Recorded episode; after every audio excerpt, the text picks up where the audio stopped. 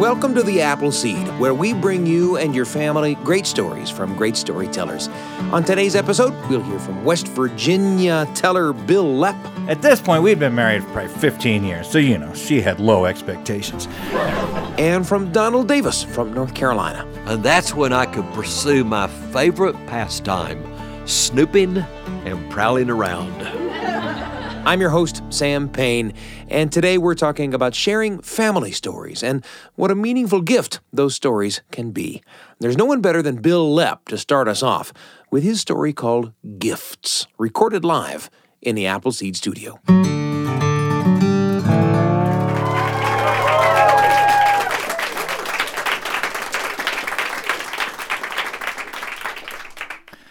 I was at a storytelling festival in St. Louis, Missouri, and I was staying in a hotel that was it was downtown, but strangely it was impossible to get anywhere to buy anything except Busch Stadium where the Cardinals play.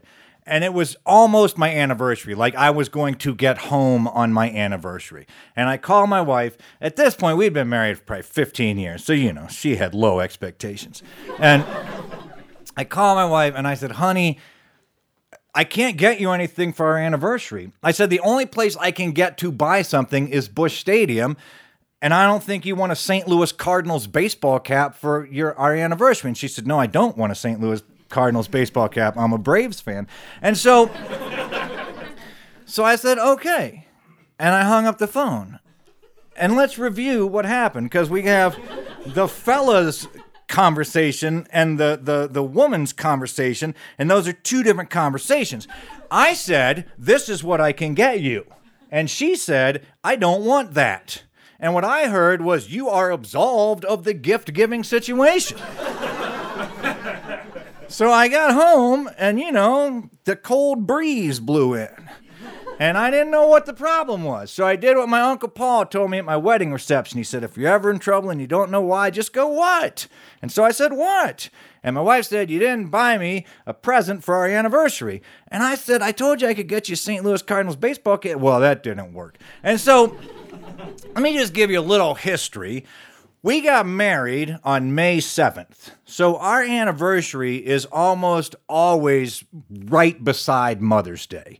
So my wife lets me give her one present for both our anniversary and Mother's Day so long as it is a gift suitable for two gift giving occasions. But I have been, I have to say, a remarkable gift giver throughout the course of our relationship because I knew going in that I have my drawbacks, right? There are some things, believe it or not, that I just don't do well in a relationship. But I thought if I always give a gift at every sanctioned gift giving occasion, that will smooth things over. So, you know, uh, a Mother's Day anniversary, her birthday, Christmas, uh, whatever else, whenever else it comes up, I'm always there with a suitable gift. And for our 10th anniversary, I thought I was really going to knock it out of the park. We have a friend who's a potter. He's a famous potter, which is like being a famous storyteller. You've never heard of him. And. and he makes his stuff's in the Smithsonian. He's really, really good. And so I commissioned him to make for my wife and I a four place plate setting. So it was a bread plate, a bowl, a regular plate, and a cup for eight people. So I don't know. You can do that kind of math. That's a lot of pottery. And uh, so he did it. He made it. It was on time. I gave it to my wife. She loved it. She loved it so much that I thought to myself, I now have one gift in escrow. Right? Like if I mess up a gift giving occasion in the future, I can fall back on. No, that does not work. Uh, no. So I did not get my wife an anniversary present that anniversary. The next gift giving occasion was her birthday at the end of June. And I said to her, What do you want me to get for your birthday? Because I didn't want to make the same mistake twice. And she said, don't get me anything for my birthday because we're going on that cruise the first week of July. Get me something nice on the cruise.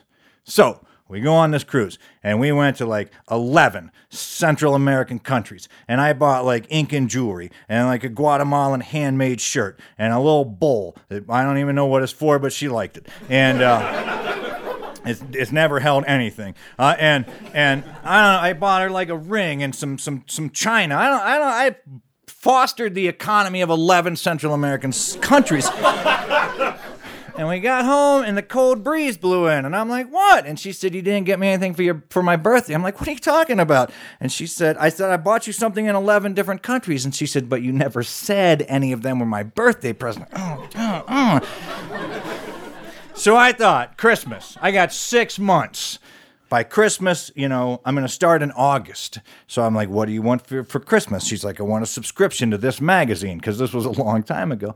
And and then she said, I want these two pieces of art framed. I thought I can take care of that. And then we were at my sister's house and and she held up my, my sister had a mother's bracelet. Uh, I don't know if they're still in vogue, but back then they were. And what a mother's bracelet is is it's a bracelet and then it has little sterling silver blocks on it with letters of the alphabet that spell out each of your child's names. So most people out here, you'd have to, you know, be like both arms.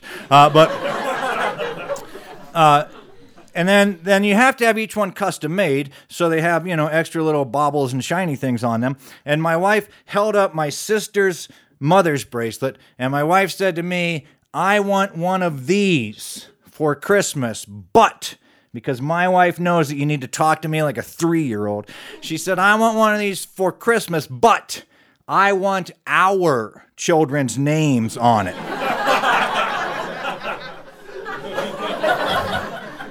so I ordered her the mother's bracelet.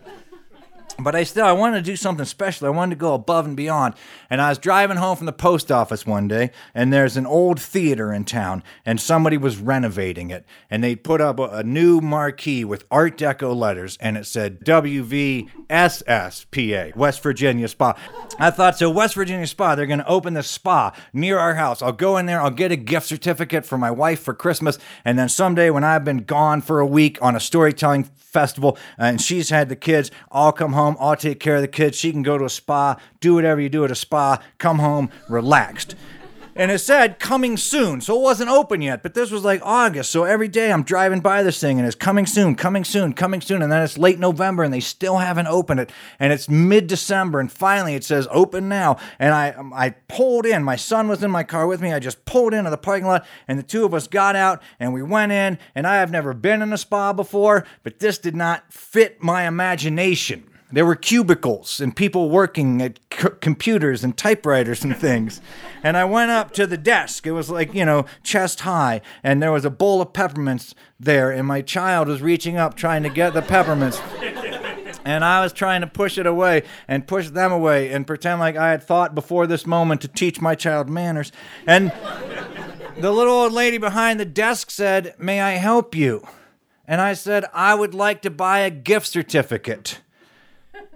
And she looked at me and said, For what? And I sort of thought to myself, None of your business. You know, I just want to buy a gift certificate. And I said, For my wife. And she said, For what? And I said, For Christmas. And by now, people are like looking up over their cubicles to see what's going on. And she said, What do you think we are?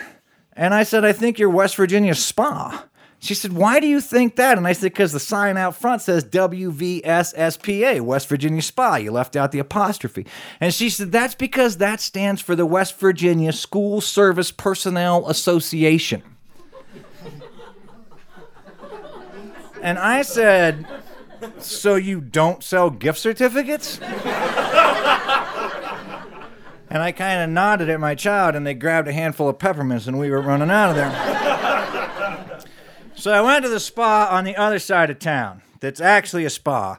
And I went in and I bought a gift certificate there. And then, like two days before Christmas, they ran a big story in the newspaper about the grand opening of the new headquarters of the West Virginia School Service Personnel Association. And they had a big picture of the marquee where it clearly says West Virginia Spa. And I took that part of the paper before my wife ever saw it and I wrapped the gift certificate in that newspaper article and I put it on the Christmas tree. So on Christmas morning, not only did my wife get a great gift certificate present, she also got this great story to go along with it. And she liked it so much that I'm pretty sure I now have one gift in escrow.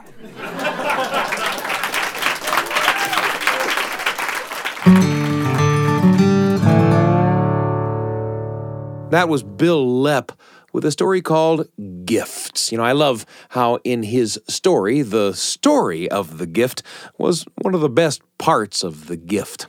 It reminds me of a time when my brother and I decided to give a special gift to my mom for her birthday, long, long ago. I'm about 10 years old in this story, which would have made my brother Joe eight. And I went to my brother and I said, Joe, let's make mom something for her birthday. I happen to know how to make a bookshelf, and I even know how to make it strong. I had just learned on television how to use a triangle brace to add strength to a rectangular structure, and I was all excited about it. Well, my brother and I had helped our dad build stuff before, but we'd never built anything, I don't think, on our own.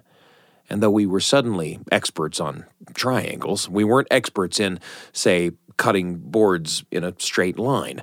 We weren't experts in painting either, as it turns out. Not experts enough that we didn't wind up tracking paint into the house on our shoes when we took bathroom breaks from painting the shelf. So we were in a lot of trouble before my mom ever even saw the shelf. The little standing bookshelf we gave my mom in the end was hardly a shelf at all. You had to stick a rock under one end to get it to stand without wobbling. But it stood crookedly next to her bed, holding her lamp and a clock and a few books for the rest of my childhood, until after I went to college, really. For us, that shelf came to stand for the fact that my parents took the things we did seriously, even when we were little kids. I'd look at that bookshelf when I was in junior high, and I'd somehow know that my parents would take me seriously when I, say, developed a crush on someone. I'd look at that shelf in high school and Somehow I knew my parents would take me seriously when I wanted to, oh, I don't know, write a serious play with my friends or form a breakdancing team. And while the shelf was our gift to our mom, her using it in earnest was her gift to us. And that was a gift that, as it turns out, keeps on giving. Well, that's where Bil's story took me. Where did the story take you? And who will you take along? thank you. There's a lot coming up, but I want to take just a moment and tell you about another show from the BYU Radio family of podcasts. It's called The Lisa Show. Now, life can be stressful, but Lisa Valentine Clark, the host of The Lisa Show, along with her guests and her unique council of moms, provide a positive and empowering look at all kinds of challenges. They tackle them head on, sharing experiences, offering suggestions on how we can handle relationships and health and technology and body image and family, all kinds of stuff. And Lisa is a great person to hang out with. The Lisa Show, you can find it on Apple Podcasts, Spotify, YouTube, all kinds of ways to listen to The Lisa Show whenever you like. The Lisa Show from BYU Radio. It's a pleasure to be with you today on the Appleseed, and it's time for another story. Donald Davis's stories are often about getting into and then out of trouble, and this story is no exception. The story is called The Cigarette, and we recorded it live in the Appleseed studio. Here's Donald.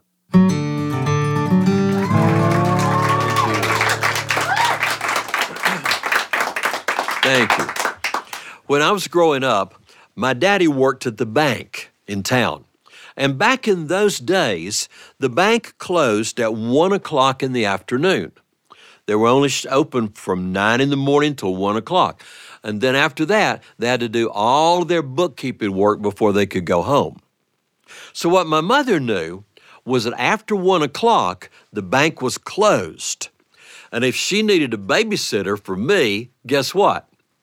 she would take me and leave me at the bank with my daddy while she would go to the beauty parlor or for a doctor's appointment or to go try on dresses she knew she wasn't going to buy to start with.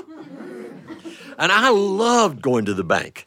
My daddy would give me a big adding machine that had a handle on the side, and he would give me the telephone book and tell me the bank needed all the telephone numbers added up. And I would go through adding up the phone numbers and adding up the phone numbers and adding up the phone numbers. And pretty soon, one of the paper tape would go all the way across the floor. And when it was time to go home, he would break that tape off and fold it up and staple it in the phone book to show how far I'd gotten so I could start at the same place the next time. And I could start and I could keep adding up the phone numbers when I went there. Now there were four, three, there were three men who worked at the bank, and those three men would take turns being the last one to leave each day and lock up at night. And one of those days I was at the bank and it was my daddy's turn to be the last one to leave and lock up that night. We checked around to be sure all the windows were closed because in those days there was no air conditioning. We would, the windows would open when the weather was hot. Close the windows and lock all the windows. Be sure the back door was locked. But the last thing my dad had to do was the big door on the vault. Before that door closed, in the back of that door, there were three time clocks that he had to wind. And what those time clocks did was, if somebody like a robber got in in the night, even if they knew the combination, once you wound those time clocks, it would not open till 8:30 in the morning. So that was a very important thing for him to do. And that also took a little bit of time. So while he was winding the time clocks, guess what? He couldn't see me. And that's when I could pursue my favorite pastime, snooping and prowling around. so that day he was winding the time clocks, and I was snooping and prowling around the desk that belonged to one of the men who worked there named Mr. Jack Way. I was snooping around his desk because on top of his desk, he always had a big fish bowl full of candy and chewing gum. I didn't do it. Because that day there was something more interesting on top of that desk. There was about a half empty pack of Cavalier cigarettes. I didn't do that either. because when you're about eight years old, you are not responsible for what your hands do. You just watch them and see where they go. And I stood there and watched while one of my hands picked up those cigarettes and shook one of them out on top of the desk. And my other hand picked up the cigarette and put it in my pocket. And I had no way to get it back out of there. And about that time, we went home. Well, as soon as we got home, I got my little brother and I said, Let's go out and climb up in the barn loft. Let me show you what I've got and we left our mother who was fixing our supper and our daddy who was talking to our mother, and we headed out to the barn and we went up in the barn loft. That was a place we loved to play. There were bales of hay up there, not those big round ones, but the little rectangular ones that you could use like giant Lego blocks, you know, and make castles out of and little houses out of. And, and we were up in the barn loft and I pulled out the cigarette and I stuck it in my mouth and I was talking, you know, like I was in an old black and white movie. now, from here on, everything that happens is my brother's fault. because he said, smoke it, smoke it, smoke it. I had no idea how to smoke a cigarette. But when you're showing off, you can't stop, can you? I had matches in my pocket because when I was eight years old, I always had matches in my pocket. I pulled out the matches. I struck a match. I held it up to the end of the cigarette. And just at that moment, we heard my daddy come into milk. See, he always sang when he came to milk. He said, When you sing, it makes the cow happy. She gives more milk when you sing. And he would, as soon as he left the house, he'd start singing. And he would sing mostly songs from church. And he was coming out through there singing away. He was singing, for his eye is on the sparrow, and I know he watches me. And my little brother said, Hide it, hide it, hide it. And I took that cigarette and I squashed it and blew out the match. And I stuck it in a crack between two boards in the floor of that barn loft. But I didn't know that crack went all the way through. It just had hay, trash, and dust in it. And just as our daddy came into the barn downstairs, I pushed the cigarette into that crack and it came right through, falling straight down in front of him. Well, he must have gone blind. He didn't see it. He didn't even know we were up there. And we held our breath while he milked the cow. Oh, it seemed like it took forever. You know, he washed off her udder and then he started milking. And I kept thinking, go on, get it over with. We got to get out of here. Finally, he finished milking and he went back to the house. And my brother and I, we came down and we went way around by the chicken house. We went way around by the garden. And we came in on the other side. And my mother said, Oh, there you boys are. I was getting ready to call you. Supper's ready. And we sat down and we ate supper. And I kept waiting for him to say something. I kept waiting for him to say something. I kept waiting for him to say something. And he didn't say anything. And I started thinking, he doesn't know. We got away with it. My mother doesn't know. He doesn't know. We're smart. we didn't get caught. Well, about that time, our mother said, Boys, uh, we better go to bed because it's a school night. We better start thinking about going to bed. And my little brother Joe said, I don't want to go to bed. I don't get tired. and my daddy said, Well, boys, if you don't want to go to bed, how about if I tell you a little story? I thought, I'm not sure about this. my mother said, Well, it can't be a long story because it's a school night. He said, It won't be a long story, it'll be just right. Now, he was always telling us stories about things he and his brothers had done when they were little. And he said, Let's see. Did I ever tell you about the time when Moody and Harry burned little Joe Medford's barn down? My mother said, I don't think I ever heard that story. He said, Oh, it's a good story. I think this is a good time to tell it. He said, I believe Moody and Harry, two of his brothers, were about as old as Donald and Joe are now.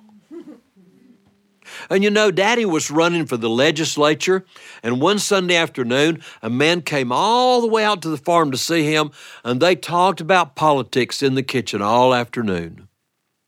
And when that man left, he accidentally left a pack of camel cigarettes on our kitchen table. Mom and Daddy didn't know he left them because by then Harry and Moody had found them. And they got that pack of cigarettes and they went outside and they started looking for a place where they could hide and see if they could figure out how to smoke one. They thought about hiding in the barn loft. but when they thought about it, they were afraid that Daddy might go to milk and catch them. So instead of hiding in our barn loft, they went up through the woods above the house, they went through the fence, they went down the other side of the hill, and they climbed up in little Joe Medford's barn loft. And they lit up one of those cigarettes and they were passing it back and forth, smoking it. About that time, something they hadn't thought about happened. Little Joe went to the barn to milk. And when they saw him coming, Frank said to Harry, Hide it, hide it, hide it. And Harry took that cigarette and he squashed it and he stuck it in a crack between two boards up there in that barn loft.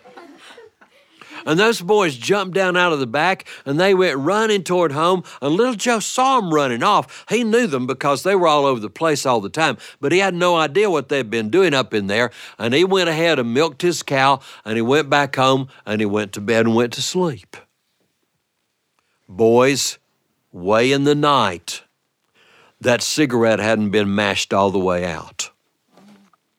And it came back to life and the breeze was blowing, and the hay trash caught fire, and the old dry boards caught fire. It was a good thing it wasn't wintertime and there were no cows in that barn.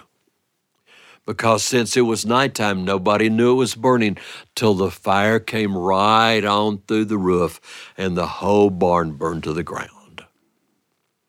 Well, our daddy and little Joe got together, and within a day or two, they had the whole story figured out. And our daddy had to build little Joe a new barn and pay for it. What do you boys think of that story? My little brother said, Can we go to bed now? I'm real tired. And our mother sat there having no idea in this world why he had told us that story. But we knew that He knew, and He had given us one chance. You think we were going to get another chance? No way. No way. Well, since that barn burned down, it's been a hundred and ten years. And the story's still with us. My brother and I heard it. My three boys have heard it. My brother's daughters heard it. His three grandchildren have heard it. My grandchildren have heard it. The story just goes on forever, doesn't it? So if you have children, and you grow up and have children, and sometimes they need to be punished, tell them a story. And they will never, ever forget it.